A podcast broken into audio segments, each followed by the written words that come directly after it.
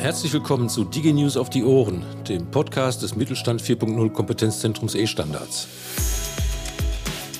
Mein Name ist Uli Hart und ich möchte mich heute einem Thema widmen, bei dem immer ganz viel über das Was und wenig über das Wie geredet wird.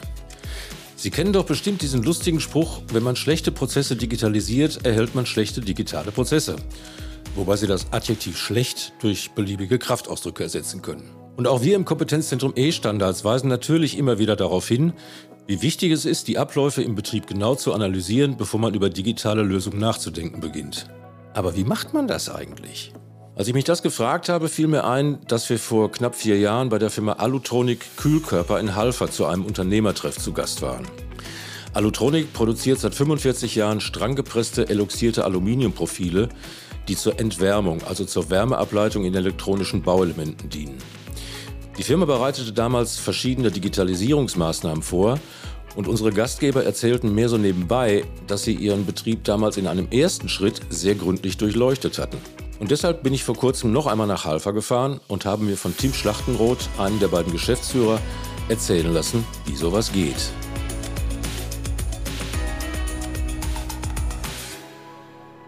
Hallo, Herr Schlachtenroth. Hallo, Herr Hart. Herr Schlachtenroth, den, den eigenen Betrieb mal komplett zu durchleuchten und Abläufe und Prozesse wirklich mal en Detail ähm, sich anzugucken. Das macht man ja nicht, weil man sonst nichts Besseres zu tun hat. Was war eigentlich der Grund dafür, dass Sie diese, war es eine Mammutaufgabe, auf sich genommen haben? Also es wurde zu einer Mammutaufgabe über die Jahre. Am Anfang war es eine Aufgabe, die uns so circa zwei Monate lang beschäftigt hat. Und der Grund war, dass wir ähm, erstmal unsere Firma besser kennenlernen wollten, dass wir vorhatten, in den nächsten Jahren, also mittelfristig, ein ERP-System einzuführen. Wir hatten bis dahin eine, äh, ein selbstgestricktes System, SQL-Datenbank basiert. Und wir wollten den Weg gehen, dass aus eigener Erfahrung, aus meiner früheren Berufserfahrung, dass wir erstmal die Prozesse beschreiben und dann daraufhin das richtige ERP-System für uns äh, suchen, also auch bessere Fragen an die ERP-Anbieter stellen können und ähm, dann hatte sich die Gelegenheit noch ergeben, das über einen Studenten ähm, zu machen, also über ein Uni-Projekt quasi. Genau. Wie bereitet man sowas denn eigentlich vor? In der Geschäftsführung hat man gewisse, gewisse Vorstellungen, die man ja auch den Leuten, die es dann tatsächlich machen, auch erstmal ähm, vermitteln muss. Gab es da Anweisungen oder haben Sie einfach zu den beteiligten Menschen gesagt, das ist das, was wir wissen wollen, jetzt macht mal? Okay, wir hatten gesagt, ähm, wir möchten uns auch dieses, also wir hatten vorher schon gesagt, dass wir uns dieses Jahr mit Prozessen beschäftigen wollten. Also waren die Leute schon ein bisschen darauf vorbereitet, auch dass das Ziel war, ein ERP-System einzuführen und dass auch die Beteiligung von allen Mitarbeitern wichtig war für uns. Und ähm, ja, man kann jetzt nicht sagen, dass es mit Begeisterung erwartet wurde, aber es hat eigentlich auch sehr viel Spaß gemacht, weil der ähm, die Person, also der Student, der das umgesetzt hat, da sehr auf die äh, Mitarbeiter zugehen konnte.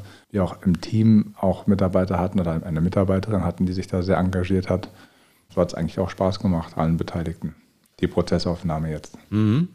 Ja, dann ganz konkret. Wer hat was gemacht und wie lange hat das gedauert? Okay, also der Student kam, der hatte ähm, quasi eine, ein Engagement für zwei Monate wir haben ihm dann intern äh, eine Mitarbeiterin zur Seite gestellt, die sich schon sehr gut in den Prozessen auskannte, auch in unseren Qualitätsmanagementprozessen. Und er ist dann quasi, der Student ist dann mit der Mitarbeiterin durch die Abteilung gegangen, haben Termine gemacht, kleine Workshops, haben dann die Abteilungsleiter oder halt äh, Mitarbeiter, die Mitarbeiterinnen, die äh, einen bestimmten Prozess in der Verantwortung hatten, befragt, was sie eigentlich den ganzen Tag machen. Also versucht auch mal ein bisschen die, äh, die Angst zu nehmen davor, einfach, dass Fragen gestellt wurden und dass erstmal ein Gefühl dafür entwickelt wurde, was ist denn jetzt eigentlich ein Prozessschritt, also was ist eine Entscheidung, was ist eine Ja-Nein-Entscheidung, wo gebe ich eine Information weiter, wo muss ich was dokumentieren und so weiter. Das war schon sehr interessant für die Leute erstmal zu reflektieren, was sie eigentlich den ganzen Tag machen und ja, das war schon der erste Erkenntnisprozess. So, jetzt mal ganz ehrlich, wenn Sie Leute fragen, was machst du hier den ganzen Tag? Wie haben die reagiert? Haben alle gesagt, ja, okay, ich erzähle das jetzt mal oder kam da auch mal Misstrauen? Mal ganz vorsichtig gesagt. Wie reagieren Menschen auf sowas? Ich unterstelle mal, als, als in einem mittelständischen Betrieb, man kennt sich, da ist schon eine gewisse Vertrauensbasis. Aber wenn es dann so ans, durchaus ans Eingemachte geht oder zumindest bei den Leuten so ankommt, der, muss da der eine oder andere oder die andere auch mal ein bisschen mit der Stirn gerunzelt haben, oder? Genau, also da war schon auf jeden Fall Überzeugungsarbeit zu leisten, vor allen Dingen, wenn die Frage, was machst du eigentlich den ganzen Tag, nicht so leicht zu beantworten war, wie in manchen Bereichen, wo es halt äh, nicht so strukturiert lief. Und ja, ich denke mal, das Vertrauen, das haben wir uns als, äh, als Geschäftsführer vorher erarbeitet, dass da schon alles in Ordnung geht und dass auch ähm, jeder wusste, dass, okay, diese Prozesse werden mittelfristig angepasst und ich kann das mitgestalten.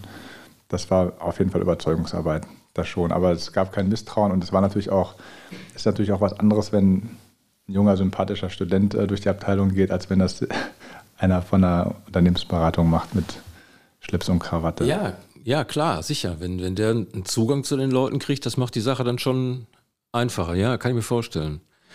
So, nun müssen da ja rein quantitativ reichlich Informationen zusammengekommen sein. Haben Ihre Leute da Excel-Listen vollgeklappert oder DIN A4-Zettel vollgeschrieben oder was, was, wie erfasst man diese Informationen? Also da haben wir uns die Variante ausgesucht, dass einfach quasi, dass das auch Interviewcharakter hatte und dass es dann von den beiden, von dem Studenten und der Mitarbeiterin halt dokumentiert wurde, visualisiert wurde. Dann gab es nochmal das Feedback an die Mitarbeiter. So ist das jetzt quasi, so sind deine Antworten, sehen jetzt als Flussdiagramm aus. Und genau, also die ganze, wir haben es den Mitarbeitern und Mitarbeiterinnen so einfach wie möglich gemacht.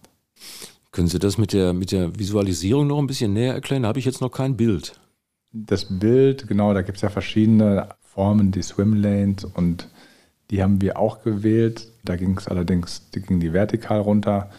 Und wir hatten dann, ich glaube, Sie waren ja auch mal da gewesen bei uns im Pausenraum. Das waren geschätzte 30 Quadratmeter ausgeplotterte Prozessschemata. Äh, ähm, die kann man sich halt so vorstellen, dass da halt quasi für jede Abteilung zwei bis drei Prozessstränge äh, vertikal runterliefen, wo jetzt welche Entscheidung fallen muss und ähm, welche Aufgabe erfüllt wird. Und dann gab es halt Querverweise innerhalb dieser Prozesslanes.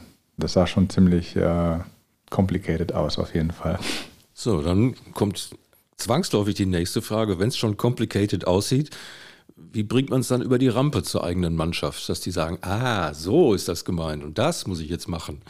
Das ist ja der, der nächste Schritt, oder? Wir haben, nee, der nächste Schritt war eigentlich gar nicht, dass wir dann angefangen haben, an den Prozessen rumzumodellieren, sondern wir haben uns dann zwei Varianten gewählt. Also wir haben einmal diese Visualisierung gemacht, um halt Rücksprache zu halten, ob das dann auch so wirklich das ist, wie wir es verstanden haben. Dann haben wir es auch nochmal in Textform gemacht. Das war dann wichtig für die ähm, Vorbereitung für die Auswahl für ein ERP-System. Also was sind eigentlich die Anforderungen an ein ERP-System?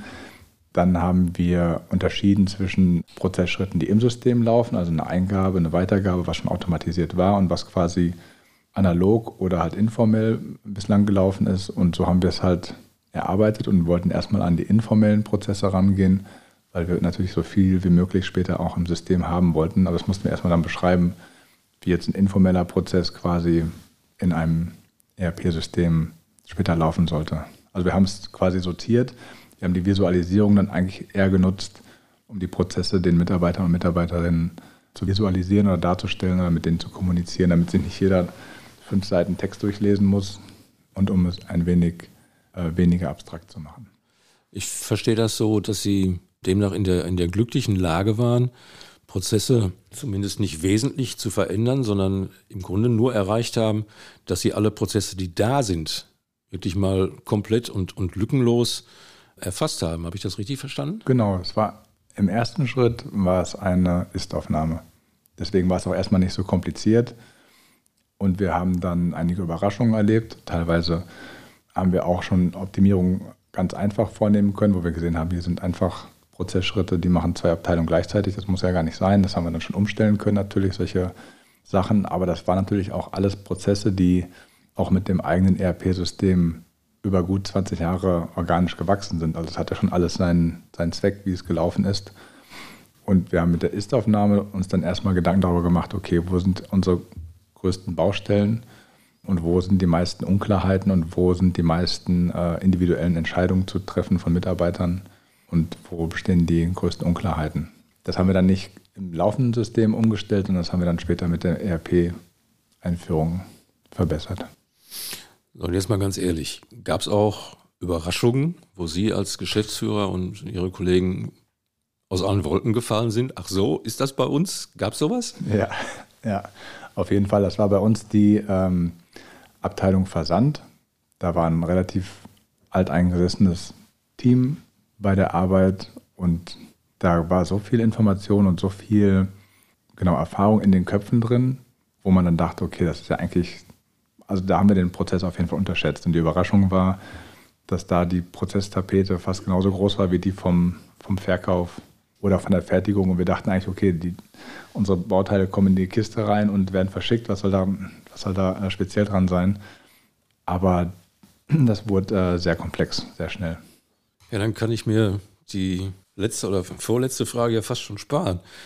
Hat sich der Aufwand gelohnt? Ich meine, zwei Monate, zwei Menschen mit sowas zu beschäftigen, ja, es ist ja schon mal ein Schluck aus der Pulle, ne? Hat sich's, würden Sie es wieder machen? Also ich würde es äh, wieder machen, ja. Also jetzt haben wir schon und natürlich unsere Prozesse ein bisschen mehr, nicht ein bisschen mehr im Griff, sondern wir beschäftigen uns weiterhin seitdem eigentlich mit unseren Prozessen und verändern die und gestalten die. Aber das war ein super Auftakt, um ähm, die Belegschaft und das ganze Team für Prozesse zu sensibilisieren und dann als Auftakt quasi für die Einführung vom ERP-System, das ist auch ähm, super gelaufen. Dann quasi von jemandem, der seinen Prozess beschreibt, zum Key-User ist es auch nicht mehr weit.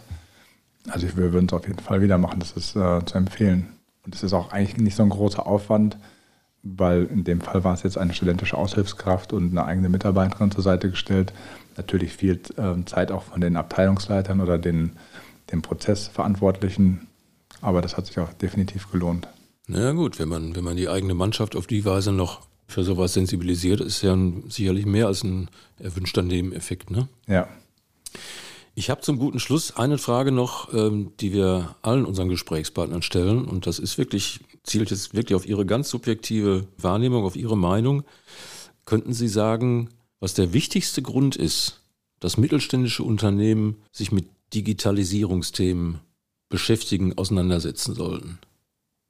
Der wichtigste Grund ich denke, dass für eine Firma unserer Größe jetzt mit 80 Mitarbeitern, damals waren wir 60 Mitarbeitern, also auch in einer Wachstumsphase drin, dass das ähm, von der, ähm, vom Arbeitsumfeld her, aber auch von dem Marktumfeld, dass auch ein relativ einfaches ähm, Geschäftsmodell so schnell, so komplex wird, dass man Digitalisierung eigentlich braucht, um den Überblick zu behalten. Was sind die Anforderungen, was sind die, wo stehe ich mit meiner Performance? Also das ähm, ich glaube, dass es auch von der Schnelllebigkeit her kaum noch möglich ist, ab einer bestimmten Größe nicht zu digitalisieren, weil zu viele Prozesse einfach parallel laufen. Das, mein Bruder und ich, wir haben die Firma von unserem Vater übernommen oder von unserer Familie, das ist ein Familienunternehmen.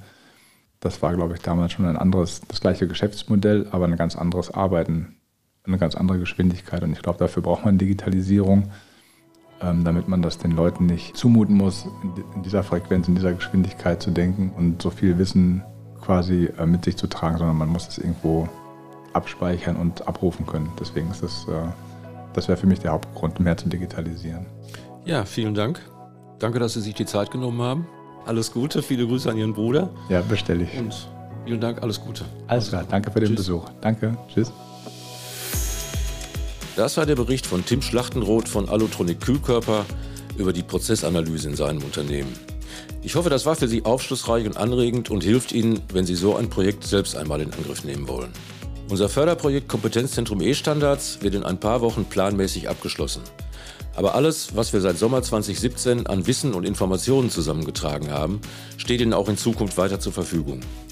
Auf der Website www.estandards-mittelstand.de finden Sie weiterhin unsere Blogbeiträge, Faktenblätter, Expertengespräche, Best Practices, Videos und vieles mehr das Ihnen bei der Planung und Durchführung eigener Digitalisierungsprojekte helfen soll. Für heute einmal mehr herzlichen Dank für Ihr Interesse. Alles Gute, bleiben Sie gesund und denken Sie daran. E-Standards, genau richtig für den Mittelstand.